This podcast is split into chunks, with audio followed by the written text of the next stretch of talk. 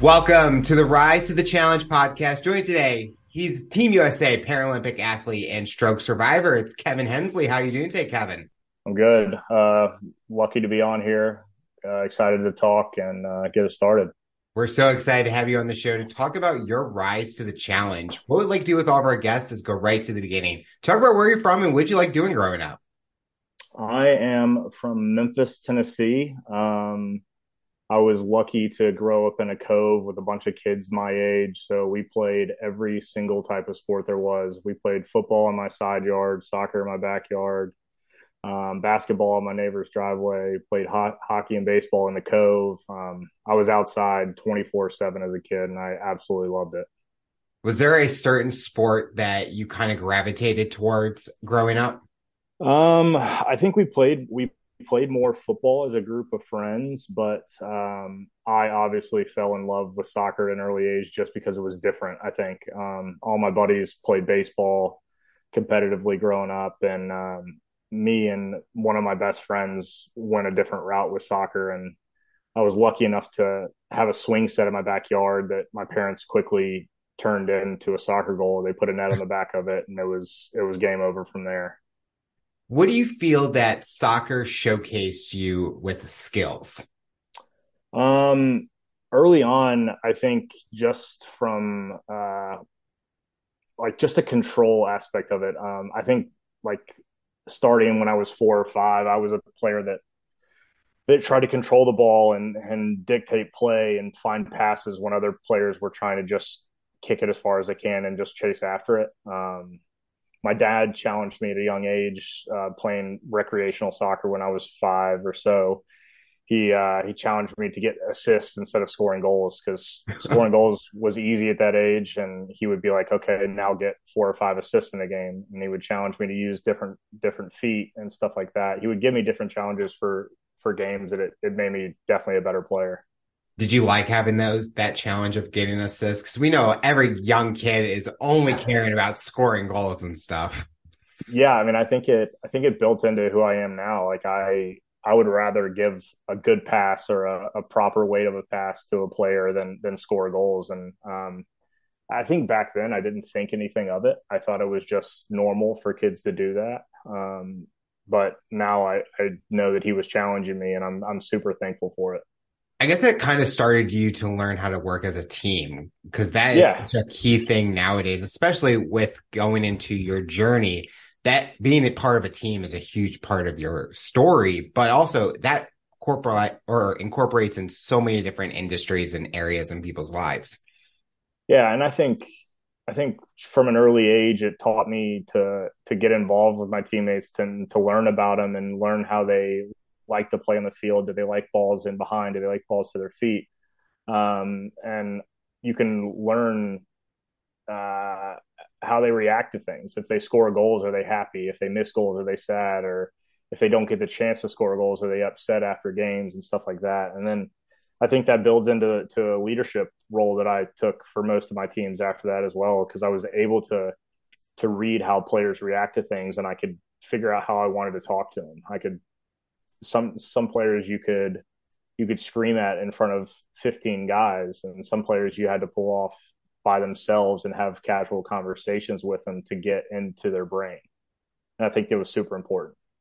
Was soccer always the main objective for you or did you ever find something else that you were passionate about or enjoy doing at the same time I think it was. I think soccer was it for me. I played baseball up until eighth grade, but uh, obviously had to make the switch in high school because they played in the same seasons. So mm-hmm. I think it was soccer. Soccer then on for me. Um, my parents, I'm very fortunate. They took me to see some some big games. I saw Manchester United play um, when I was eight or nine years old multiple times. Fell in love with the club, um, and yeah, after that it was history. I'm I'm obsessed with the club now. I watch every single game. I'm soccer obsessed. Was there any players that you kind of were inspired by or kind of like looked up to from a professional aspect? Yeah, um, for me, I was lucky to watch the. I played center back in 11 aside soccer growing up, so I got to watch Rio Ferdinand and Nemanja Vidic play in the back line for for Manchester United, and they're two of the best center back partnerships in in the Premier League in England. And um, later on, I, I fell in love with the way Paul Scholes played the game. He was no nonsense off the field, just didn't want interviews, didn't want to talk to anybody. He was just there to play football, and that's what he loved. And um, I think he's one of the most underrated players to ever play the game. Everyone talks about how how good he was now, but he he was not looked at. I mean, he was not looked at as one of the top top players back then. When you're growing up, did you have any inspirations or influencers in your life? Someone that kept you motivated?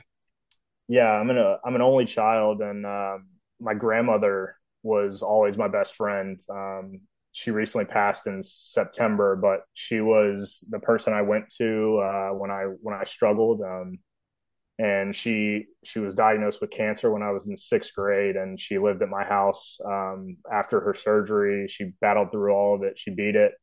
Um, she's been through uh, quadruple bypass heart surgery, cancer. She's um, had heart attacks. I watched her have a stroke.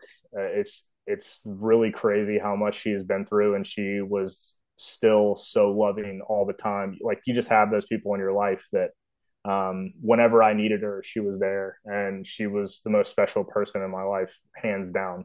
I have her have her signature tattooed on my right bicep, my stroke arm. Um, she's just absolutely so special to me. Um, yeah, and I miss her a ton.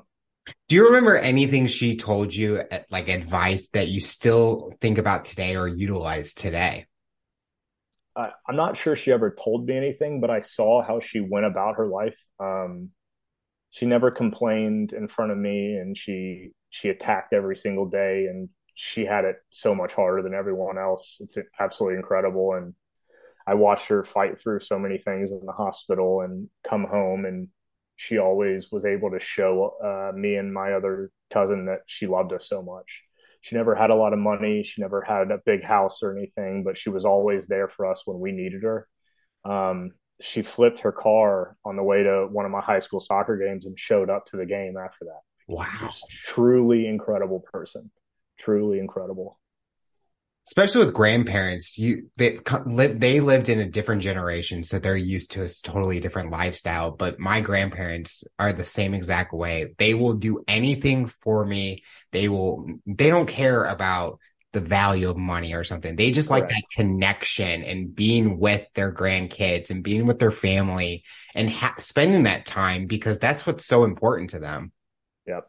I've, I mean, I've had other grandparents that are still alive, but there's no one that I've made a connection to like her. And, um, she, I would go stay with her when my parents would go out of town and stuff. And I just had the best time. She let me get away with murder sometimes, but, um, yeah, I, she's was my best friend and will always be my best friend for sure. As you're growing up, sometimes we're asked that fun question What is that dream job we go for? When you were growing up, what was that dream job that you were wanting? I I wanted to play soccer professionally. I, that was that was the dream. Um, I worked so hard um, to get there in my backyard. I mean, my parent, my grandfather eventually built me a full size goal to go in my backyard. So I had two goals in the backyard. I would I would go train with my club team and go home and, and still work more in the backyard even more. And um, I, I only had that one goal. And I think for a lot of people, they have fallback plans and they have all kinds of different options and stuff. Um, I like to hear the athletes just say that that was the only option and that's what I wanted to do. And that's how I got there. You talked about going on a club team. Did that kind of hurt the taking from your passion of soccer and then still living the life as a kid and not being able to make both coexist? Or were you able to live that life playing soccer, but enjoy being a kid growing up? Yeah, I mean, I think I think when we started traveling with club, I had to miss a lot of things, and it prepared me for for later on in life. Um, I think being away and training three or four nights a week and doing the extra training on the side and stuff like that, it's just it's like a full time job as a as a eight, nine, ten year old, and then you're yeah. you're doing that until I mean until you're 18, then going into college, and then if you play professionally after that, it's the same way. So I think it prepared me for later on in life. Was it tough sometimes to miss high school football games and dances and birthday parties and stuff like that? Yeah, but truly that's where I wanted to be. And I wouldn't trade it for anything. When was the first step that you saw in progressing towards that dream of yours? Um, I I would say um, my freshman year of high school, I got opportunities to play with different clubs across the country, and then and then December happened, and that's when I had my stroke. Um, and that's the crazy thing. Uh, it kind of halted my life. Um, I had to sit back and rethink of what I wanted to do. Did I want to keep doing this? Did I want to to work even harder to get back to where I was or to get back to where I thought I could get? Um, yeah, I think I think freshman year when I was about 14 is when my life changed for sure. Talk about leading up to December. Were you noticing any changes in yourself or did it kind of just happen out of nowhere? So um, I was I was in Nashville. Uh, so I was in Nashville two weeks before it happened. Um, was playing soccer for my ODP team at the time, and jumped up to head the ball, and the guy in front of me didn't jump, and I flipped over him and snapped my neck on the ground. And I I continued to play the rest of the day. Didn't think anything of it. And uh, two weeks later, I come home. I was at the park with my girlfriend. We were she played soccer at the high school as well um, we had done some fitness, ran around the park a few times, and uh, I come home. My parents are out Christmas shopping, and I fall on the kitchen floor and collapse. So it's it's crazy. What was the recovery or the moments after? Do you kind of have that recollection of what was the process like and what was going through your mind? So I I would I was in and out of consciousness um, until my parents got home and I, I tried to get up and I kept falling down and tried to get up, kept falling down. I would knock myself out. I would hit my head on the wall or, fall down. Um, my parents came home and said they found a my soccer bag in the kitchen sink, which was not the place where it wow. was supposed to go. Um, yeah, uh, I think I, am not sure that I was scared at the time. Um, I know my parents were. Um, my dad came in the door and and kicked me and thought I was joking with him, and he realized pretty quickly that I was not. Um, and they, thank God, they rushed me to the hospital. Um, and uh, after we got to the hospital and and where I grew up, um, my mom said she saw my arm start to curl, and my dad ran his car keys at the bottom of my foot, which is supposed to create a reaction to your foot, and mine didn't and uh, the doctors in the emergency room immediately rushed and gave me TPA, which is a clot bursting drug, and they jabbed it in my leg. And you're supposed to only be able to get this this clot bursting drug within two hours of having a stroke, and I was right at that two hours, and essentially that shot saved my life. Wow. Yeah. It's just it's crazy how all that from a soccer game where feeling like your neck snapped and then coming home two weeks later. It's just quickly how fast, well, I guess not fast, but the series of events that happened. And yeah. did you kind of think maybe my soccer journey is kind of over? Like, I don't think I can risk playing that anymore because what damage could I cause more? Yeah, I mean, I was I was scared when I was in the hospital because I didn't know how my body would react, and I didn't know if um, so I had full right side paralysis for a few days in the hospital, and I didn't know if I would ever regain the strength in my arms and my legs to to be an athlete anymore. Mm-hmm. Um, towards the end of the hospital visit, I was feeling better. Um, I had been told that I had to sit two months out because I was going to be on blood thinners, and it's too dangerous to play on blood thinners. Um, and as soon as I got out of the hospital, my my first thing on my mind was I'm going to play again. And um, it was mentally preparing myself to do that. I wasn't scared to play. I wasn't scared to re-injure myself. My parents were terrified. I think, mm-hmm. um, just because I was a I was a center back, I would jump up, head the ball all the time, and go into just physical altercations, I guess. And um, they were scared, but I wasn't. And two two months later, I was back on the field, which is nuts to think about. Um, I was back playing for my high school team, and uh, I would say that most people that didn't know it happened couldn't tell a difference. Wow. what do you think gave you the resiliency to get back out there? Um, I think I'd, I'd seen my grandmother go through it. Um, I'd seen how she fought and battled through everything at such a young age and was still able to be there for her family. And I think, I think seeing that, I knew that I could do it and I could, I could lean on her when I needed some help with it. Um, it's crazy because you don't realize how someone affects you so much during during mm-hmm. your time with them. And until they're gone you were like wow she was there for me in all these important moments of my life. And i don't know what i would have done without her there. It's crazy. And especially with now you having her signature on your arm that you know that she's always there with you mm-hmm. every step of the way. Yep. Um yeah it was special for me to get that. I got it in 2016 when she was still alive. So she was she was so happy when she saw it and i think she was kind of blown away by it but it was just a little piece of me telling her how much she meant to me. With your progression with soccer, where was it leading you towards? Were you still playing at that level that you wanted? Were you still on track or were you able to find a different detour to still complete that goal? Yeah, I had I had goals going into high school. I wanted to make the varsity team my freshman year, and which didn't happen. So I played JV. Um, the JV team didn't lose a game my freshman year. Um, and then the next goal was to play in college. I wanted to go to a D1 school. Um, my grades struggled after I had my stroke. I would have I had memory issues from it, so I I was a honor roll student before my stroke. Had no issues with school, and then afterwards it was big time struggle. I would study for hours and not remember anything at a time like at the time. So um, my grades lacked. Um, I got some D1 looks, but didn't find anything I liked, then I ended up uh, at a D2 school in Carson Newman, right outside Knoxville, Tennessee. Did you still get to enjoy playing soccer, even though it was a D2 school? It's um, the season, the season at Carson Newman was great. Um, the guys were great. It was, it was tough because I was one of only two freshmen coming in. So we, we got a lot of the hazing, we got a lot of the, the hard times and stuff like that, but it, it taught me a lot. Um, and soccer had been pretty easy for me up to that point and I, will be honest with you i wasn't prepared to go into college soccer. I didn't prepare myself well enough.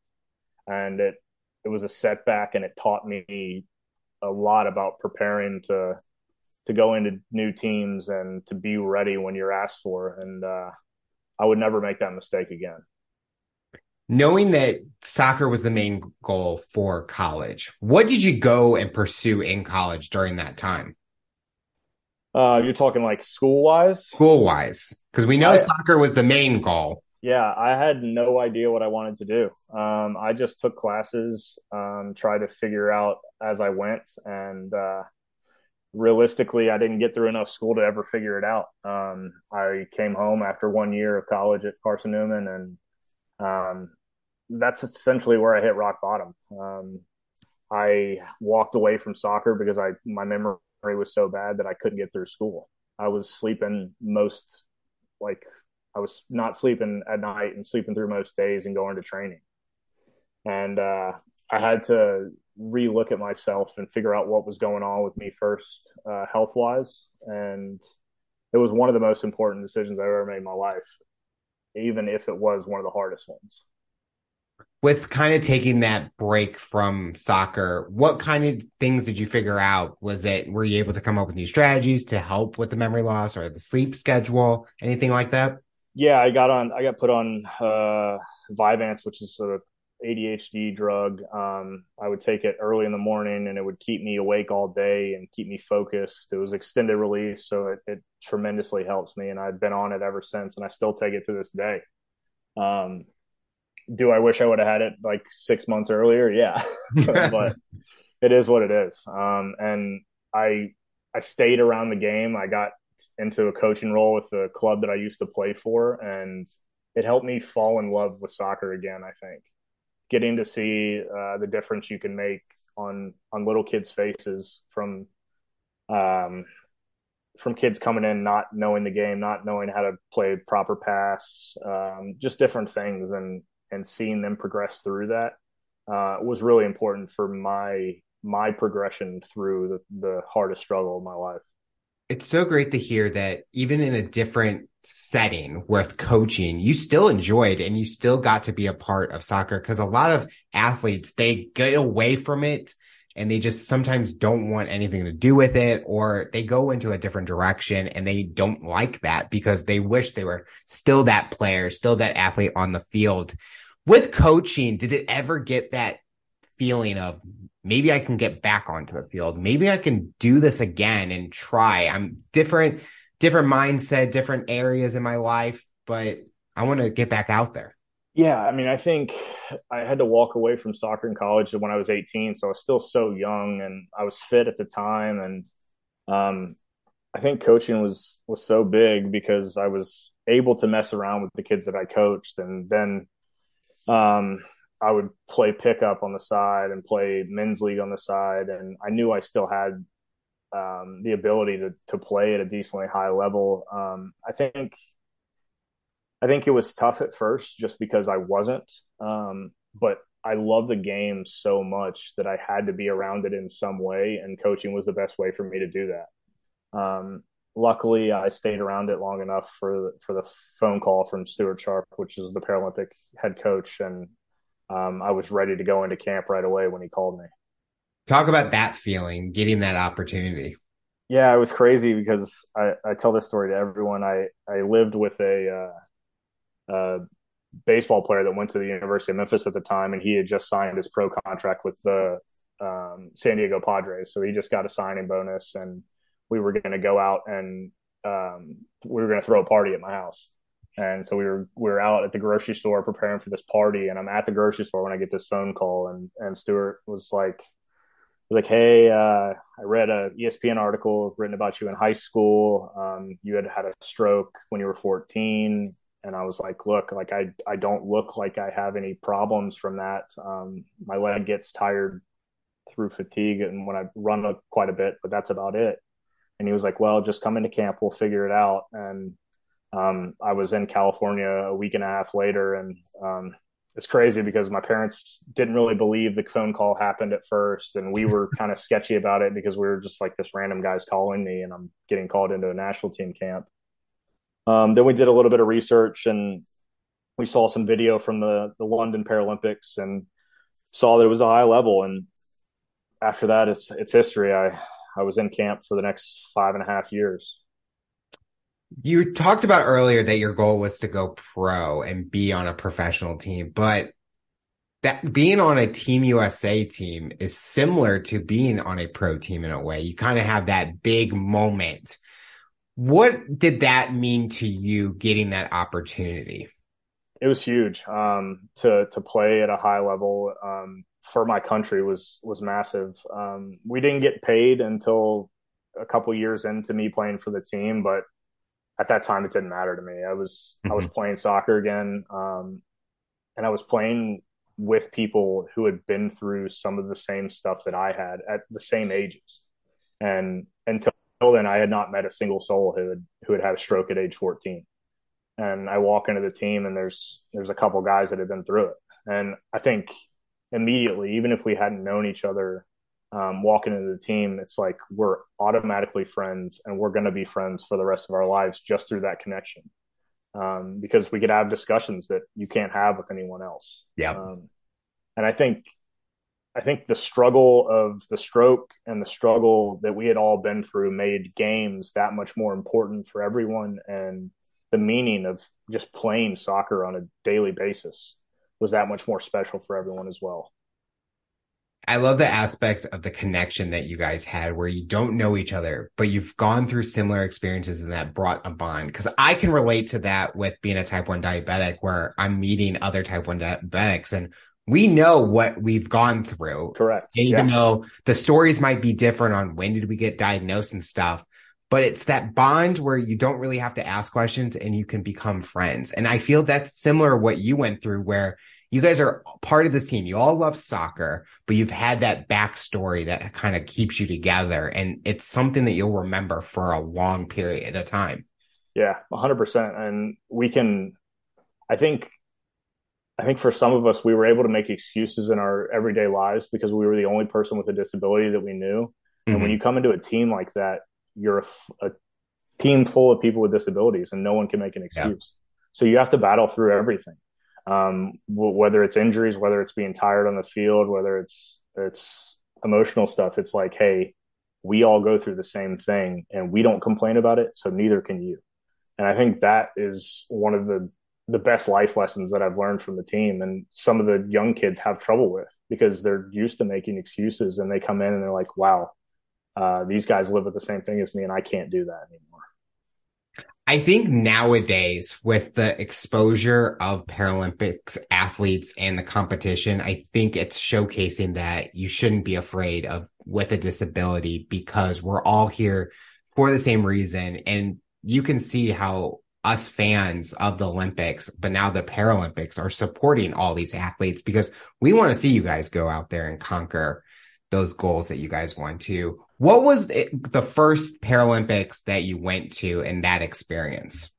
So I went to 2016, uh, the Rio Paralympics, and um, I had been to a few soccer tournaments with the para team before, and I went to the Para Pan Am Games in 2016 or 2015. Sorry, 2015. So I got to be around a lot of the other athletes, but Paralympics was a different ball game, and to play soccer in, in Brazil, um, yeah, it, it was it was my third time to be to be in Brazil to play soccer, but the first time with the Paralympic team. So it was it was super special for me, and I mean, soccer's soccer makes the world go around there. So to, to walk into Maracanã Stadium for opening ceremonies where so much history has gone down in the sport of soccer is was a dream come true. And uh, to play in front of 15, 16,000 people um, was incredible. And I think even further than that, to see some of the other athletes and and the way they go about their business and even eat food in the cafeteria or prepare themselves in the med room and um, after our competition ended, we got to go see some some of the sitting volleyball stuff and hear about some of the track stuff and uh, absolutely incredible stuff. Uh, it just to even see Paralympians get through and get around the Paralympic Village because the village is huge. Mm-hmm. And in Rio, there was we were on one side, there was a massive ditch in the middle, and then the cafeteria was on the other side, and people with wheelchairs have to have to get to the other side. Like, and it's some to some people it was a struggle. And it's like wow they have to do that in everyday life. And they're not complaining about it. And they're about to go win a gold medal in their sport. Like that's the that's the incredible thing. How do you feel you performed at those games? We were close and um, we were one of what six or seven teams there. Um, got a huge huge draw against the the dutch in our first game um, had to play number two in the world, Iran, in the next game, and we missed opportunities. Um, we hit the post twice. I hit the post on a free kick that would have tied the game 1 1 um, late. And the next game was against Argentina, which we've always had a heated rivalry with. Um, there's always someone sent off in that game or, or injuries and stuff like that. And um, went 1 0 down early and then I scored, and then we had chance after chance after chance, and we could not put things away, and ended up losing to the team which we should have beaten. So I think I think all in all it was a disappointment. I think we expected more out of ourselves, um, and we still had to play another game against Ireland after that, which is the hardest thing. Um, we we expected ourselves to get to the medal round, even if we were the last ranked team going into the tournament. Um, that's just how the team was. We were so confident in everything we we had done. We were in residency for six months before that, training every day, which I think was super important for us. And um, yeah, I would say it's a disappointment, but we were able to get a result against Ireland in the last game. So we were we finished six out of seven teams, which was which is better than last, but it's not as good as we thought we we should have done. Looking at that whole journey with the Paralympics, what is your key favorite moment and what is a key thing that you learned from that opportunity? My favorite moment was the was the national anthem in the first game we played. Um, i think i think being in a soccer stadium in brazil watching your flag raised and the national anthem being played and next to your brothers who had been through so much struggle um, was a really emotional point in my life because you you have flashbacks of everything you've been through to get there, mm-hmm. and uh, I think that was the the most touching point for me is everyone had been through their battles and and fought their wars and just been through so much emotionally on top of physically, and we were standing there ready to ready to go to another war to to win a soccer game. And um, my parents were in the stands, which was really special, and I got to see them, and I it was it was so cool for me. Just just the national anthem, which is crazy because it was right before the game. Um, yeah, it's it's nuts because I I have I have different feelings about how the games went and stuff like that, but it it had to be the national anthem for me. That is just a moment that only you will understand and live because yeah. us watching it, we're not going to understand it because you've put the time in to get to that moment. And even something that small, you can even see it in any sport when their national anthem is playing at like the Stanley Cup, World Series, all those big sporting events. It means so much to them just because they're representing their country. Yeah, I think that, I think it's the the athlete's last moment to to get an actual thought in before they yeah. before they're before they're playing and they're at home with their sport. Like I think most people would say they're calm when they're playing their sport. Like it's normal. They play it every day and it's it's something they're used to. But right before it's like, okay, um, am I nervous? Probably uh, maybe a little bit, but let me think about something that would uh, would calm me down a little bit, and then let's go to work. After that year with going to Rio, did you ever think I'm ready for the next one, or I feel maybe I accomplished everything. I went to that big stage, but maybe I don't need to go to that high extensive level of training and preparing and playing. No, I had uh, I had a bitter taste in my mouth after Rio just because I thought we underperformed. Um, I thought I wanted to get back to work pretty quickly after I got back. Um, I took like a two week break and started to get fitness back in and start playing again. And I think we were back in camp in December um, after like we had to visit the White House and stuff like that. And um, yeah, I was I was itching to get back in, and we had some new faces coming into the team that really helped us um, over the next year or so. What was that next big tournament or competition that you were going towards? It was the World Championships in 2017. It was in Argentina. Um, so the top 14 teams in the world are there. Um, and then you're drawn into groups and stuff like that. And it was in a place that I'd never been before. And I, I've fallen in love with the South American countries we've been to just because they're so soccer driven. And we got to go to, to Buenos Aires, uh, on our, I guess on our way to, I think it was in San Luis, Argentina, which is like on the southern coast. Um, it was, it was nuts just because how obsessed with soccer they are. Mm-hmm when you look back, what has been your favorite accomplishment with soccer? Oh, it's tough. Um, I think,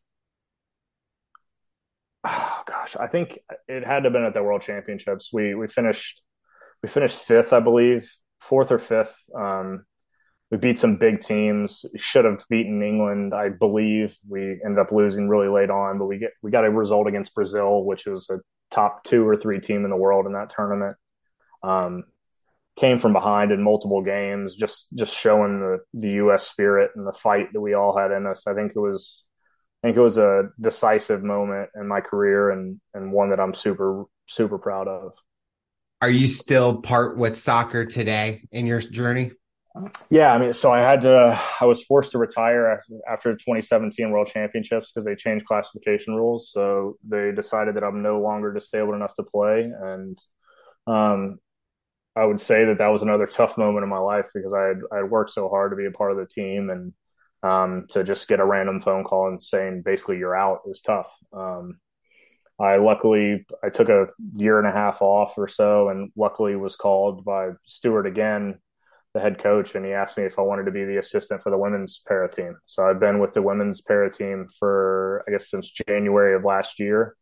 Um, so I get to see the guys that I'm with teammates with all the time, and I get to to influence and teach um, a new generation of of players to to represent the U.S. in, in the Paralympic game.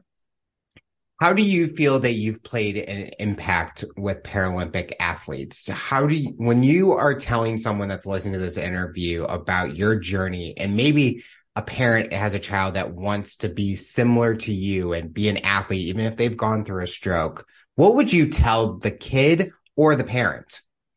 I think I think it's changed uh, over my lifetime. So early on, after I had my stroke, I didn't want anyone to know about my disability, so I tried to hide it all the time.